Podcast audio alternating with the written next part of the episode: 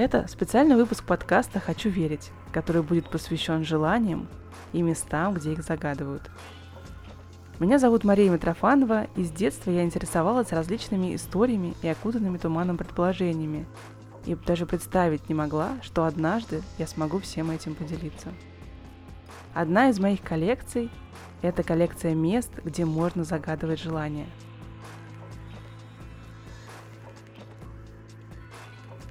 Первое января 2019 года. Я встретила Новый год в Стамбуле и стою в очереди за исполнением своих желаний. Это очередь церковь Девы Марии. Еще она называется Церковь одного дня, или Церковь ключей, или даже Церковь исполнения желаний – Каждый месяц, 1 числа, люди приходят сюда и покупают ключ. Ключи продают в церковной лавке. Можно купить несколько ключей, но с каждым проделать определенный ритуал. Один ключ – одно желание. Купив ключ, нужно обойти всю церковь, поднеся ключ каждой иконе, пытаясь найти подходящую замочную скважину. Каждый делает это на свой манер, но не нужно ни за кем повторять. Работники церкви даже подходят и напоминают – нет ничего правильного или неправильного. Делайте так, как велит вам ваше сердце. Сделать это можно только в первый день месяца. Поэтому это место и называют церковью одного дня. То есть за весь год есть всего 12 попыток. Ключ нужно сохранить, а когда желание сбудется, привести его обратно. И главное, отблагодарить это место, привезя с собой что-то сладкое – Сделать это можно уже в любой день месяца, и поэтому здесь, в саду, все время полно вкусностей. Коробки конфет, печенье, шоколадки и прочие сладости. Мои желания еще не сбылись, но кажется, в этом году я повезу свои ключи обратно в Стамбул. Другая история с ключами буквально приключилась со мной в Кракове и тоже под Новый год, утром 31 декабря. В Кракове живут русскоговорящие девушки. Они приехали сюда и были очарованы местными дверями и воротами – Начав фотографировать их, они собрали целую коллекцию и почувствовали, что каждой из этих дверей нужен свой собственный ключ. Интерес к ключам возник еще задолго до этого. В Кракове они охотятся за ключами на местных блошиных рынках и барахолках. Многим из найденных ключей более 100 лет.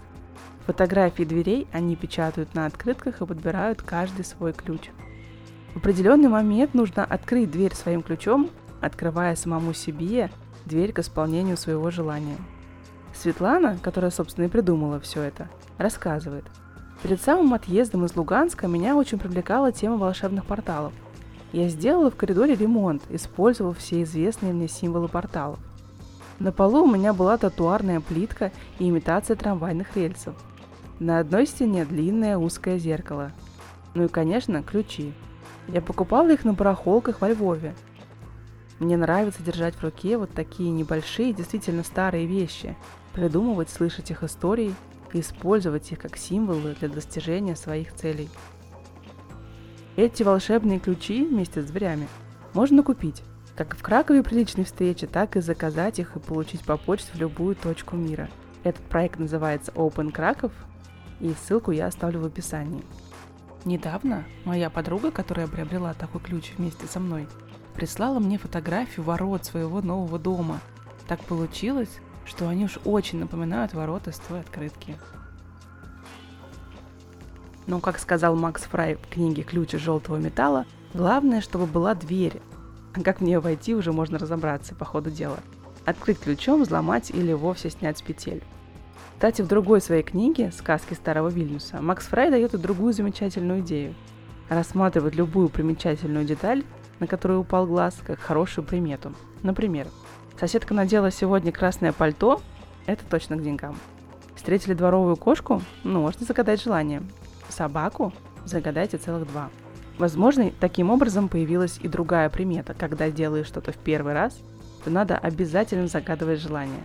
Такой ритуал можно придумать не только соседками, котами или городскими памятниками, но и с любым приглянувшимся вам местом, наделив его своей собственной силой.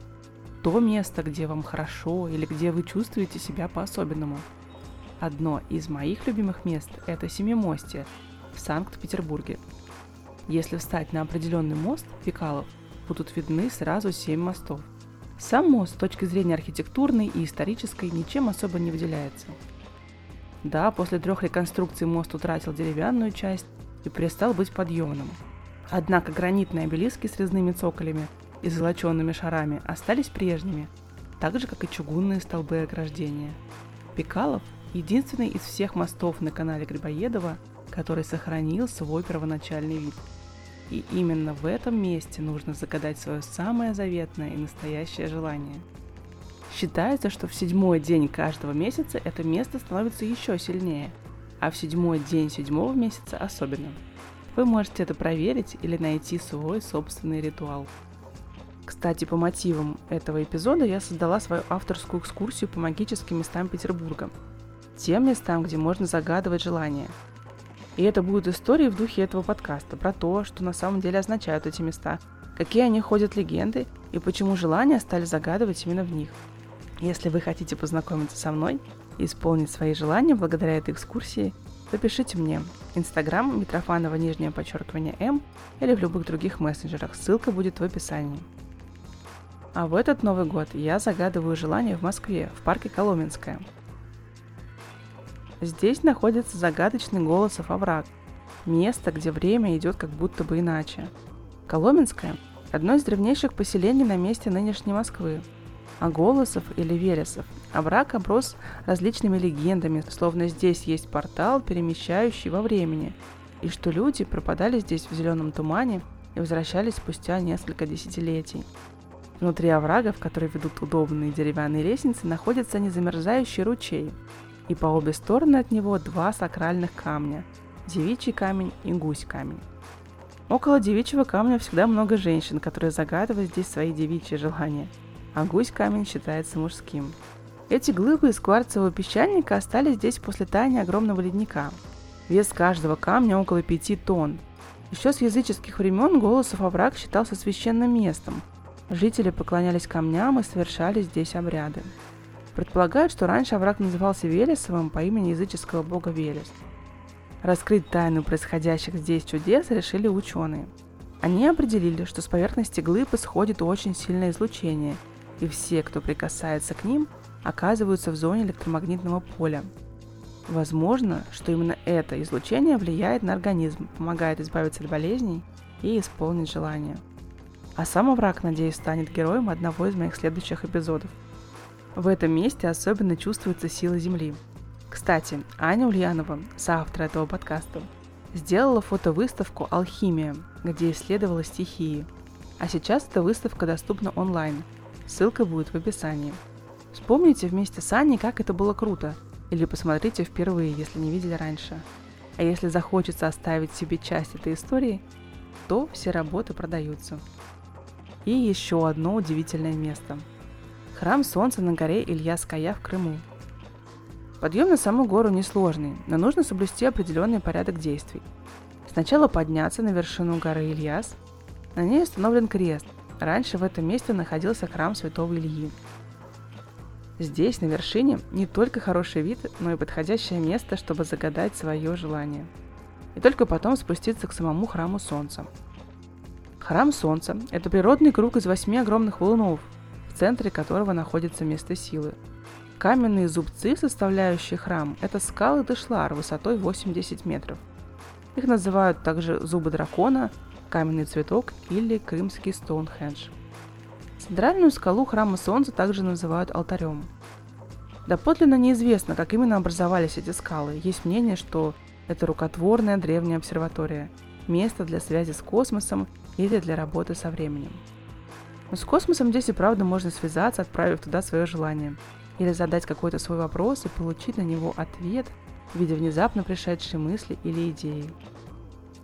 А мои желания стали сбываться после посещения еще одной горы в Крыму – горы Мангуб. И снова Стамбул. Собор Ая София или Святая София – древнейший собор на Земле, который наполнен своими тайнами и загадками – Здесь есть одно необъяснимое явление. Одна из колонн храма постоянно выделяет влагу. Мрамор плачет вот уже полторы тысячи лет. Эту колонну называют плачущей. Найти колонну в огромном храме очень легко. Ее основание покрыто медными листами, потемневшими от времени и влаги. И в одном листе, подобно солнцу, сияет окружность размером примерно с ладонь или чуть больше.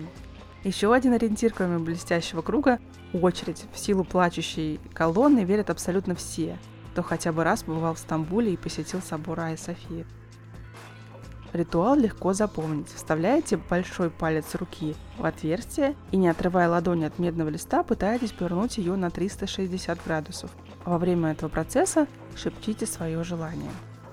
Желание обязательно исполнится, а если палец будет еще и мокрым от слез колонны, то на просящего исполнить свое желание свалится необыкновенно большая удача. Более тысячи лет плачущей колонии доверяют свои желания все, кто переступает порог Айя София – и загаданное здесь мое желание тоже сбылось. Я хочу верить, что все ваши желания сбудутся, независимо от того места, где именно вы их загадаете. Ведь исполнять свои желания – это в наших собственных силах. Обращайтесь ко мне за магическими экскурсиями по Петербургу и за фотосессиями. Обязательно полюбуйтесь на Анину алхимию. И не упускайте шанс украсить свое пространство одной из работ с ее выставки. Еще у нас есть Patreon, patreon.com slash podcastempire где вы можете поддержать наш подкаст или стать нашим доном ВКонтакте. Подкаст «Хочу верить». И там, и там я выложу дополнительные материалы по этому эпизоду. А если вы слушаете нас на платформе, где можно ставить оценки и оставлять комментарии, то сделайте это, нас это очень радует. Это подкаст «Хочу верить». С вами была Мария Митрофанова.